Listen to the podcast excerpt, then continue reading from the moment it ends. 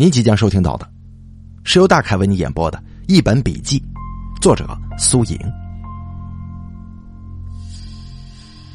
这是一本十分精美的笔记本，黑色的硬皮，封面是一只巨大的银色凤尾蝶，银色的线条流畅柔美，甚至还勾勒出翅膀上繁复华丽的图案，纹路很清晰，就像是一双妖媚的眼睛。这样的笔记本就像是一件工艺品，原本应该好好的被放在精品店的橱窗里，在精心调整的灯光之下闪烁着神秘深邃的光芒，而它现在却落在了佳美的手上。第一集。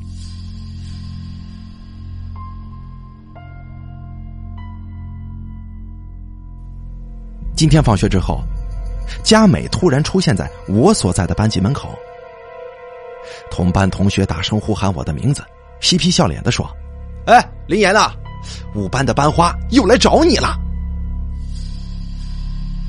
我从数学笔记上抬起头，佳美带着甜美的笑容站在门边，纤瘦的身材十分适合学校新换的深蓝色水手服，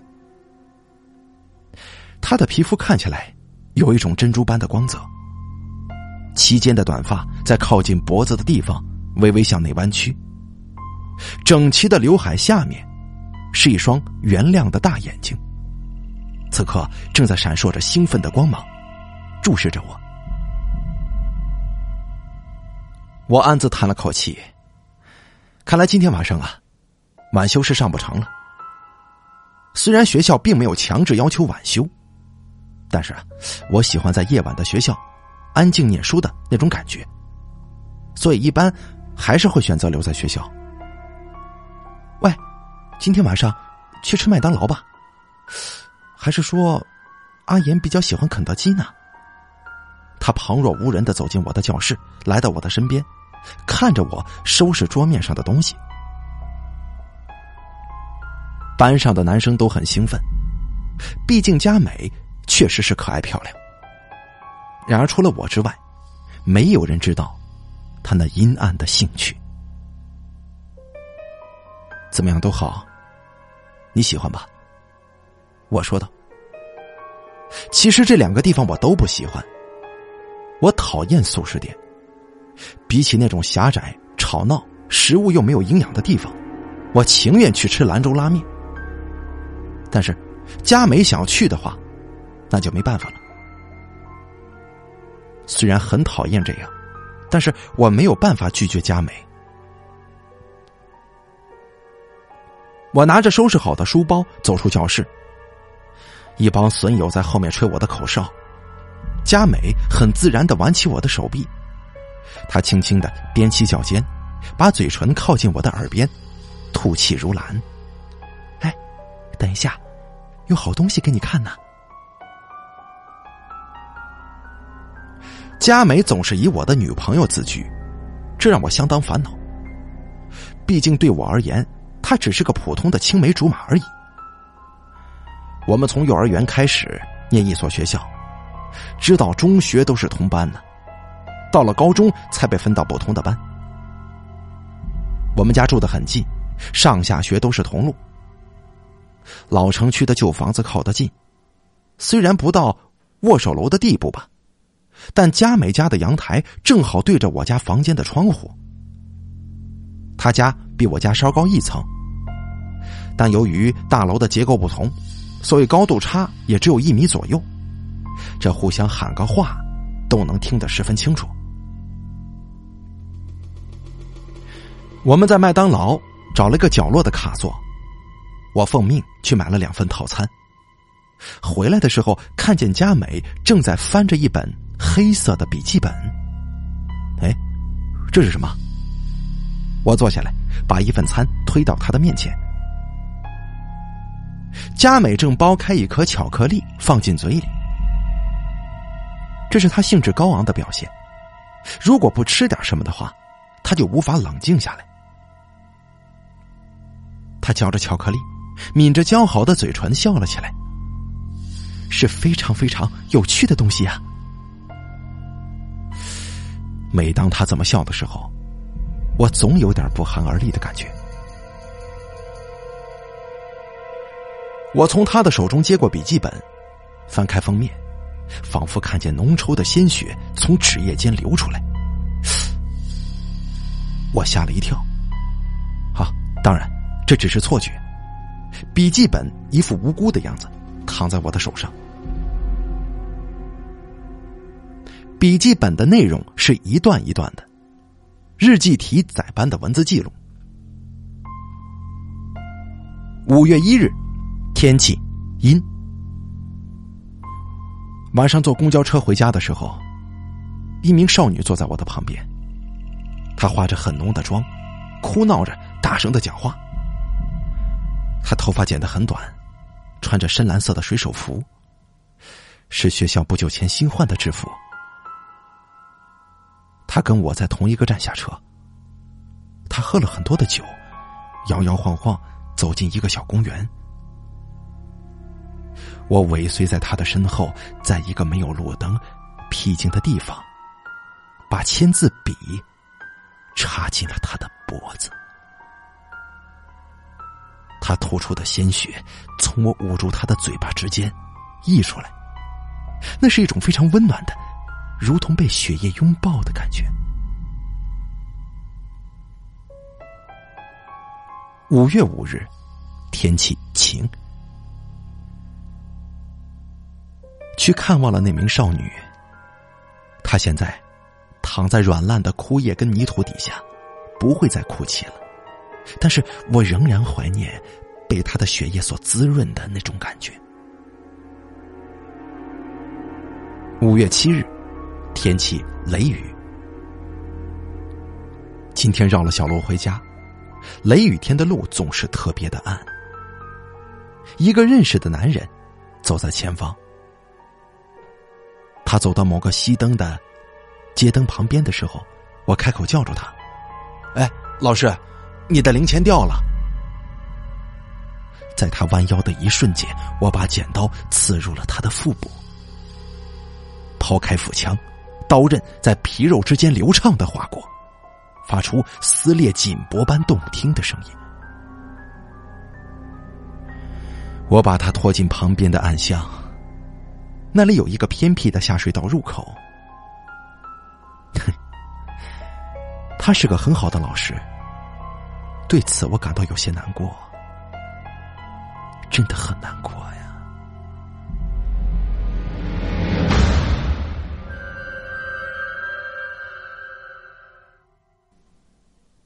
这本笔记上所记载的事情实在是太可怕了，这简直就是一个杀戮者手记嘛。笔记本的主人如何享受狩猎般的嬉戏着，然而他的猎物却是活生生的人类。我连忙把笔记本合上，我说道：“喂，咱们报警吧，然后把这个笔记本当做证据交给警察啊。”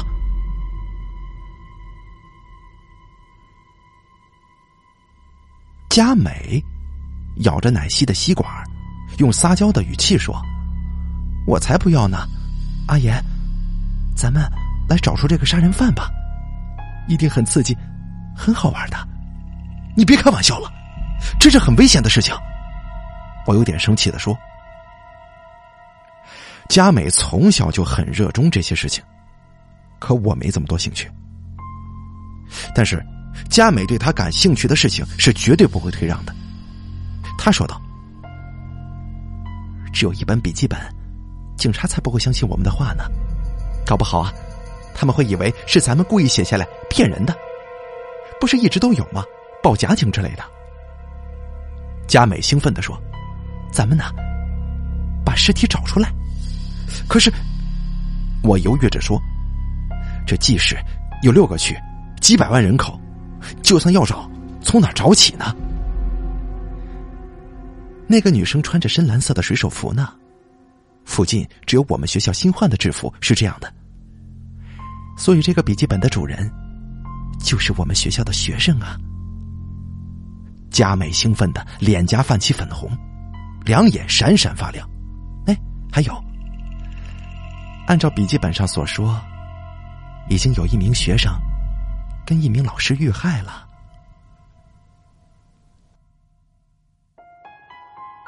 一想到有个手法残忍的凶手就在自己身边，这不论是谁都会感到非常的不安吧。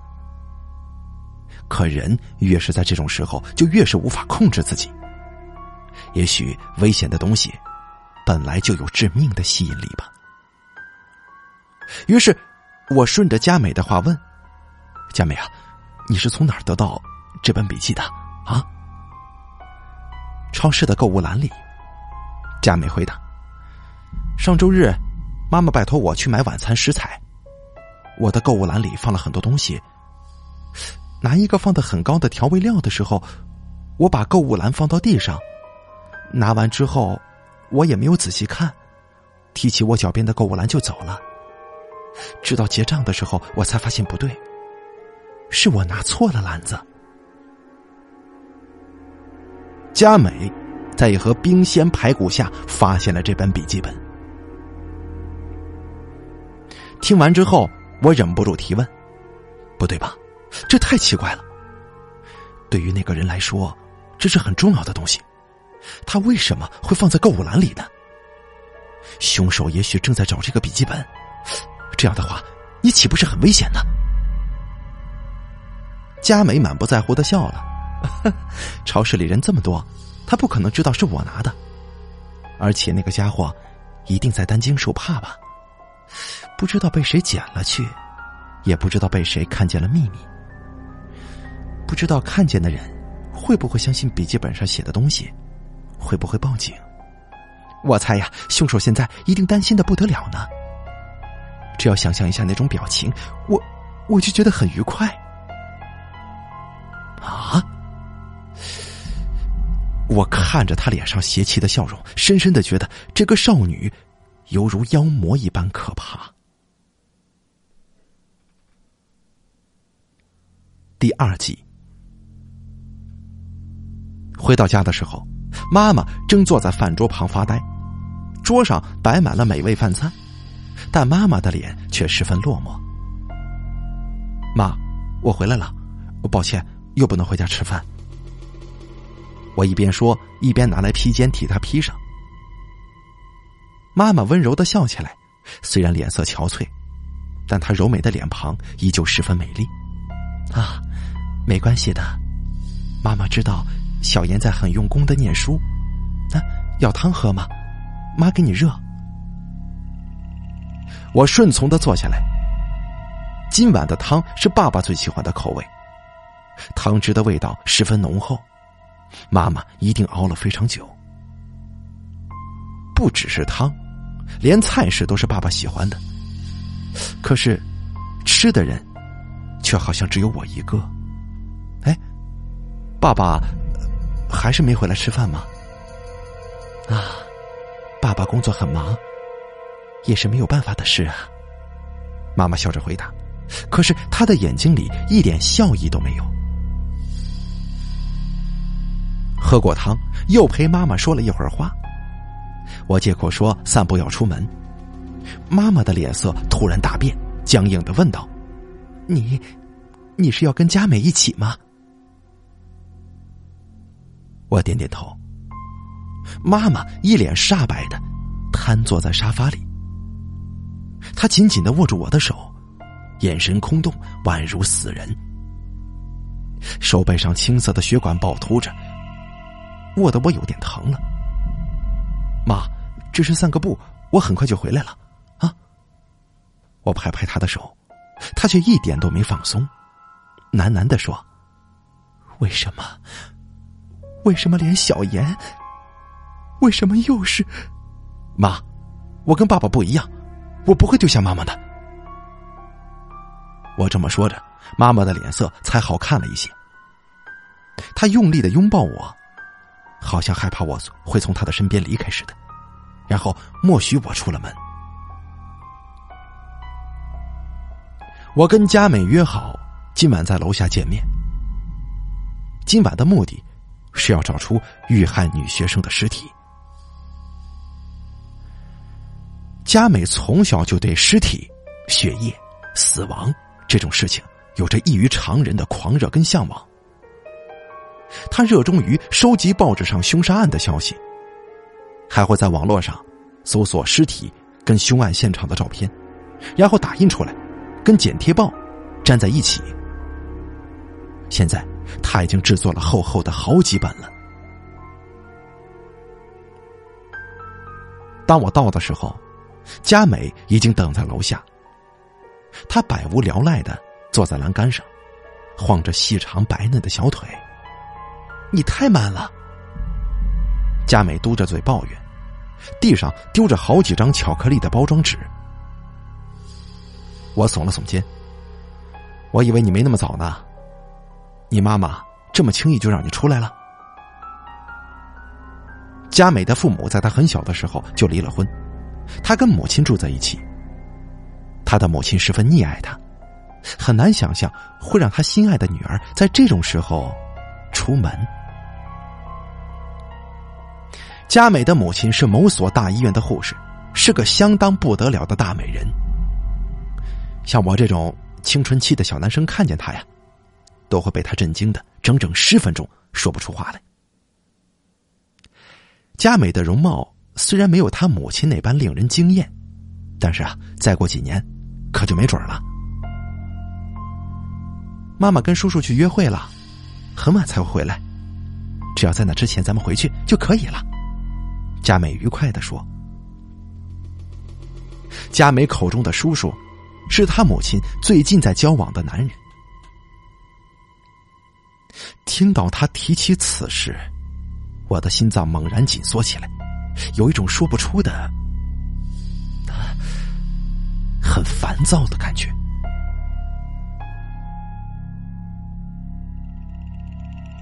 当我回过神来，已经跟佳美来到了我们家附近的一个绿化公园。由于这里是老城区的市中心，市政府花了大价钱兴建了所谓的利民公用设施，号称是城市里的森林原野。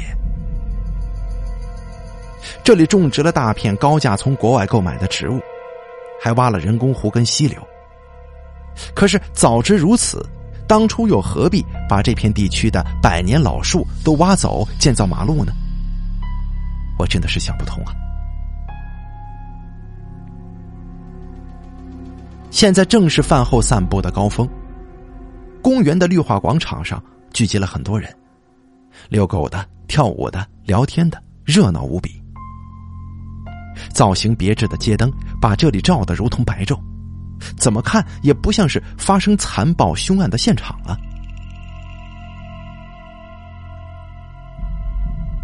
这里怎么这么热闹？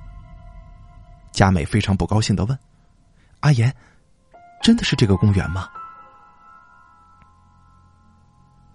不是应该更隐秘、更不起眼的地方吗？这种无时无刻不挤满了大妈跟小鬼的地方，怎么可能杀人呢？我说道。距离学校三个站之内，又有足够隐蔽的空间埋藏尸体的公园，就只有这里了。而且越是热闹，相对的，适合行凶的隐秘地点也就越不容易被发现，不是吗？与绿化广场相比，隔着一片树林的人工湖一带则是幽暗死寂。那是因为那一带的电网仍然没铺好的缘故，此时已经完全隐没在黑暗当中了。人工湖比邻的是一个新型社区，从绿化广场穿过树林直达人工湖，是社区居民回家的捷径。但是即使是成年人，也只有在白天才敢这么走。一旦天色暗下来，这条没有任何照明的小径就会弥漫着一种恐怖阴森的感觉，因为这条小径并非专为游人而设，而是为了贪方便的人踩出来的捷径。我对佳美解释，如果笔记本中所写的内容是属实的，那么我们可以认为遇害的女学生就是住在人工湖后的社区，平日回家也是走的这条小径，那天他喝多了酒，神志不清，也不知道天色已晚，只凭习惯走了捷径回家，却不知他走上了死亡的不归路。我们走上树林间的小径，往人工湖的方向走。佳美眨动着美丽的眼睛，崇拜地说：“阿言，你真棒啊！我就知道，阿言其实也很喜欢这种事情的，对吗？”得了吧你，别乱说！我马上反驳。佳美抿了抿红润的嘴唇，又露出那种让我头皮发麻的笑容，说道：“是吗？哼。”但是我看见了，阿言在自己房间里偷偷的把伯母养的金鱼给解剖了。你，我顿了顿脚步，好像是有过这样的事情。我又装作不以为然，是小孩子嘛，总有好奇心的时候。你光是好奇吗？你不是把金鱼切的像肉丁那么碎吗？佳美狡黠地说。我正想说一定是你记错了，就发现我们已经来到了树林前。这个让人提心吊胆的话题总算是结束了。我们走进了阴暗的树林，树林里散发着植物腐烂在泥土里的气味。我手里的电筒光芒只能够照亮数米前的一小片，四周依旧一片漆黑，伸手不见五指。我们小心翼翼地在树林间行走，喧闹的人声逐渐消失，取而代之的只有脚下树叶翻动的时候那种沙沙的声音。我们谁也不知道会不会有人突然从旁边的黑暗里跳出来，把我们给杀了。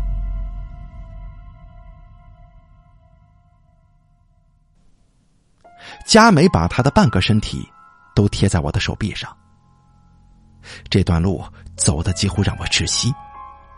突然佳美低呼一声，指着某个地方：“啊，你看！”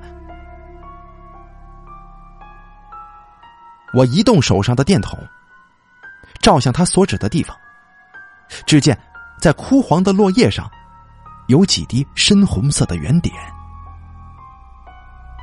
我四处照了照，照往树林的更深处的时候，一个被泥土覆盖的惨白的东西晃过我们的眼前，泥土里露出了一只苍白的人类的手，几缕黑色的发丝缠绕在指尖。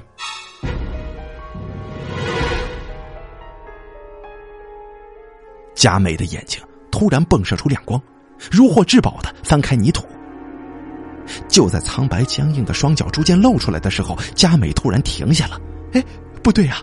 哎，不对呀、啊！”她沮丧地叫了起来。我仔细一看，啊，那根本不是什么尸体，而是一个被丢弃的假人模特。呆滞无神的双眼跟脸蛋，在光线不足的情况之下，确实就像是尸体。我说道：“走吧，不可能有什么尸体的。”“不，一定有的，一定有。这个城市现在就有一个女生的尸体静静地埋在地下，等待着腐烂呢。不对，也许已经一点点腐烂了。鲜血被泥土引进，皮肉从骨头上剥离，尸体上长出其他的生物，吸取最后的养分，直到最后只剩下雪白无瑕的骨架。”啊！佳美的脸上浮现出陶醉的表情，完全沉溺于自己的想象当中。看着眼前，毫无保留的表现出充满了对血腥跟死亡的狂热崇拜的佳美，我感到呼吸困难，我的心脏在快速的跳动，我无法解释这是一种怎样的感觉。我的不耐烦跟厌恶感被佳美给察觉了，那张漂亮的脸蛋上浮现出怒气，尖锐的呵斥道：“不行，阿言，你一定要陪着我，不论我去哪里，做什么你都要陪着我，你是我的，你是我的。行了行了，我又没说不行。我无奈地安抚他。佳美的声音引起了树林外其他人的注意，似乎有人察觉到我们诡异的行动了。那我们约好了，阿言会陪我一起去找尸体的。跟我做约定的时候要做的事情你记得吗？佳美仰着可爱的脸庞，宛如天使一般的看着我。我哭笑不得的俯下身子，手指触碰到她纤细的脖颈上的肌肤。我能够想象得出来，她青色的血管就在这一层薄薄的皮肤下面脉动着，如果从这个地方轻轻地割一刀，鲜血会如同喷泉一般涌出来的。我把手指移到佳美的下颌，抬起她小巧的下巴，在她等候已久的嘴唇上轻轻地吻了一下。这是佳美非常喜欢的，我们互相约定的时候特定的仪式。今天就算了。佳美满意的点点头。当我以为能够就此结束的时候，她接着说，明天咱们去找那个老师的尸体。我正要拒绝，却发现佳美注视着我，眼睛在黑暗当中闪闪发光，像是锋利的刀刃，闪烁的寒光。那阿言会陪我一起去的吧？咱们约定过的，不管我提出什么要求，阿言都不会拒绝我的。想起那个约定，我把拒绝的话吞了回去。这个变态的寻找尸体的游戏，看来我是无法退出了。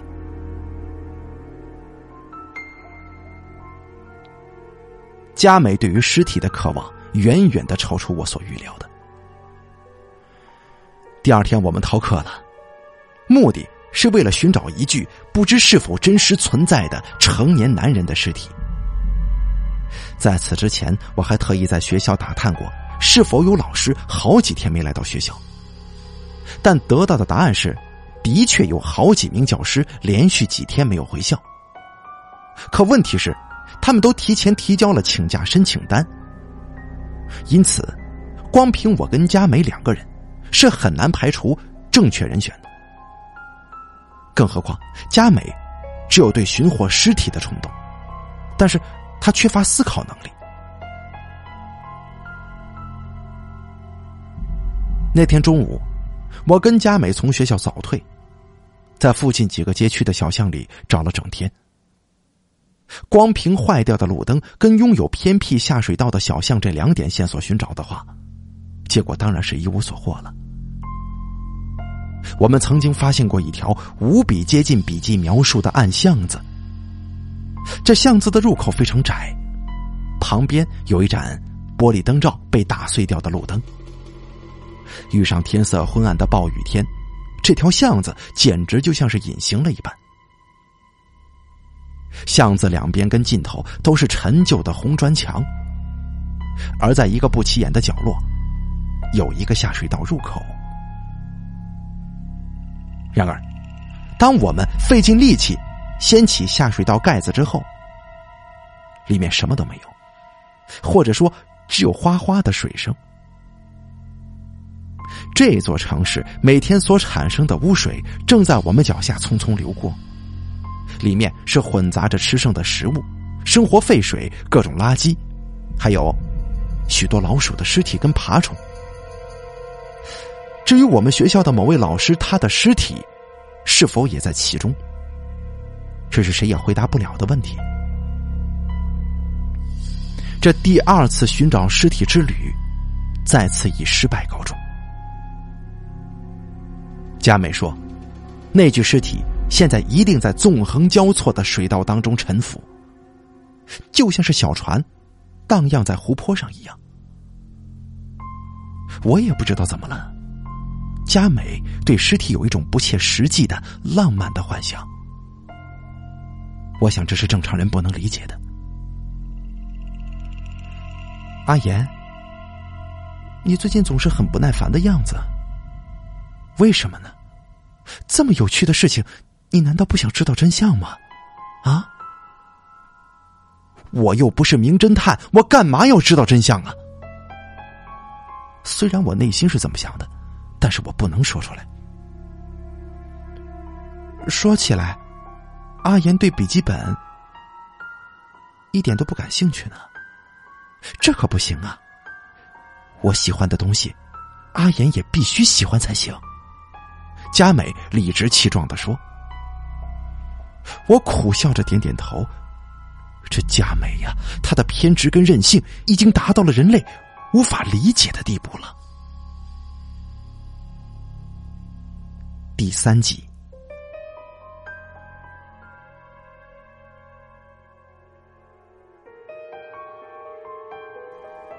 我跟佳美第一次见面的时候，我们俩都还只是孩子。那个时候，我站在房间的窗前，我见有人朝我招手，稍微把目光移下，便看见对面大楼里有一个小女孩。她穿着红色的裙子跟白色的上衣，头发乌黑，像是一个漂亮的日本人偶。阳光落在她的身上，她粉嫩的肌肤焕发出宛如美玉一般柔润的光泽，简直就像是个天使。我叫佳美，你呢？她朝我喊话，声音活泼甜美。哦，我我我叫林妍。我第一次看见这么可爱的女孩，我有点紧张的回答。从那天起，我跟佳美就形影不离了。佳美没有什么朋友，除了我，所以不知从什么时候起，她变得非常黏我。佳美希望能跟我每时每刻都在一起，她甚至希望可以跟我住在一起。为此，她央求她的妈妈把她的家布置得跟我家完全一样，好像这样她家就会变成我家。但是啊，这种举动却吓坏了当时还小的我，从此就再也没有到他家玩过了。随着年龄渐渐大了，我慢慢觉得佳美让我有点喘不过气来。她看我的眼神有种偏执的疯狂，如果我交了新的朋友，她就会不高兴的。小时候我觉得在房间里跟佳美隔空喊话很有趣，升上初中之后，这样的游戏让我觉得很愚蠢，同时也抱着跟佳美适当疏离的想法。我单方面的结束了这个游戏。佳美最初还会锲而不舍的喊我，当发觉不会再得到任何回应之后，她就经常站在阳台上默默的无声的注视着我的房间，一站就能站好几个小时。刚开始我还能装作看不见，直到某天半夜里，我突然惊醒，发现窗外有一双仿佛燃烧着黑色火焰的眼睛在盯着我。是佳美，她站在一片漆黑的阳台上，几乎与夜色融为一体，只剩一双眼睛，目光灼灼。我不知道她这样默默地看着我有多久了。我马上让我妈妈买了窗帘装上，我实在不想被那双魔鬼似的眼睛纠缠着。当佳美不满地追问起的时候，我就推脱说是因为大楼对面购物中心通宵亮着霓虹灯太刺眼，所以才安上的窗帘。哦，那我就不能回家之后还能看见阿言了吗？佳美不高兴地抱怨。佳美啊，咱们又不是兄妹，回家不见面很正常嘛，反正在学校也能见呢。佳美的眼睛突然亮了，她问道：“那如果是兄妹就可以了吗？”唉，我忘了我那个时候是怎么敷衍过去的，但那一定是我做过最错误的事情。从那天之后，佳美的妈妈开始频繁地造访我家，要成为兄妹哦。佳美的脸不知道从哪出现，突然贴近了我，她的眼睛瞪得大大的，我甚至能够看清楚她眼瞳上细微的血丝。她这副天真的样子，在我看来却是如同魔鬼一般狰狞。我从床上惊醒过来，房间的窗帘拉得严严实实，早晨的阳光透过窗帘照了进来。吃过早餐，我跟妈妈一同出门，在楼下遇见了精神抖擞的佳美。阿姨早，阿言早。佳美元气十足地向我们打招呼。妈妈的脸色变得非常不自然，她勉强挤出笑容跟佳美打招呼，然后匆匆地走向公车站。我跟佳美走向另一个车站，如同往常一般一起上学。在佳美教室门前分开，她突然开口：“阿言，那本笔记本记录的事情是真的，你看完之后就明白了。”我虽然一脸不情愿，但却还是接过佳美递过来的笔记。蝴蝶银色的翅膀上，巨大的眼睛仿佛在盯着我。我硬着头皮拿回教室。无趣的地理课开始的时候，我被迫阅读起那些凶残的文字，前面都是一些妄想似的杀人游戏，都被我略过了。我直接翻到了后面。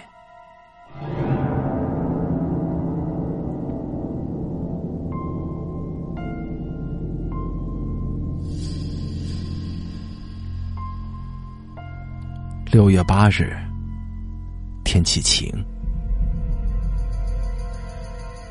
邻居吵闹的声音实在是让人无法接受，所以我只好让他永远的安静下来。虽然那是个可恶的家伙，但是看到他口吐白沫躺在地板上，还是有点不安。这尸体不能被发现呢，该怎么办才好呢？他在家中烦恼的时候，发现了他的证件。哎呀，他是个外地人，而且从平时观察来看，他似乎没什么朋友，也不太跟家里联系。那这样就好办了。我拿了他的钥匙，看来从今天起，往后每天都得到他家中了。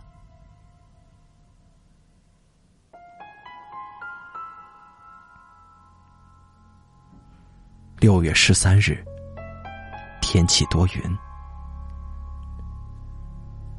这几天，我一直在用刀一点点地割下他的肉，切得非常细非常细，这样才能够从排水口给冲走啊。这其余的部分嘛，先放在冰箱里，避免腐烂。一天不能丢太多，如果排水管被尸块堵住的话，会被发现的。嗯，进展得很顺利，今天已经把所有的肉跟内脏都清理完毕了。一直很担心这血腥的味道会被其他人闻到，想来必须感谢这个大家都不愿意多管闲事的社会了。每个人回家之后都会赶紧把门关上，严严实实的，不让他人有一丝窥见内部的机会，所以也不会发现自己邻居的房间里正在进行着分尸的艰苦工作。说起来，内脏十分的滑腻，比肉更难切碎呢。六月十四日，多云，大雨。骨头很难处理，没有办法剁碎，似乎只能丢弃了。啊，还好下着雨，这样即使提着骨头出门，雨水也能够洗去气味的。不过被一条流浪狗发现了，它是附近很凶的一只狗，似乎是因为频繁的被人类抛弃，所以变得有点癫狂了。它低吼着靠近我，我猜它是饿了，于是我给了它一块骨头。它津津有味地吃掉了，尖锐的牙齿把骨头咬得咯咯作响。啊，真是太好了，我找到了处理骨头的办法。六月十八号，天气小雨。啊，总算把所有的东西都清理掉了，当然了，一些不必要的东西还留着，例如洗碗池里堆积的餐具，这会让那家伙显得离开的更真实。完成这一切之后，已经是深夜了。从厨房的小气窗看过去，大型购物中心的霓虹灯广告牌依旧十分闪亮。这个时候发生了非常有趣的事情，一辆货车与一辆旅游大巴在广场前的高速公路上撞了，碰撞而产生的电火花跟遥不可及的雪花简直就像是盛夏的烟火一般美丽，真的是好绚丽呀！啊！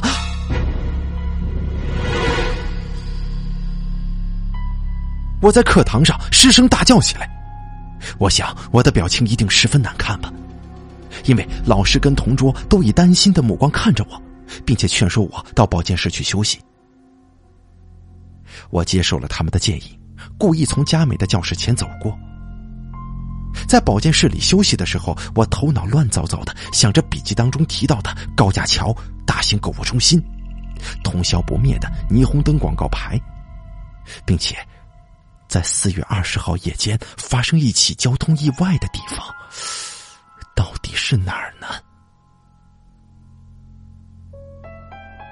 不就是咱们家附近吗？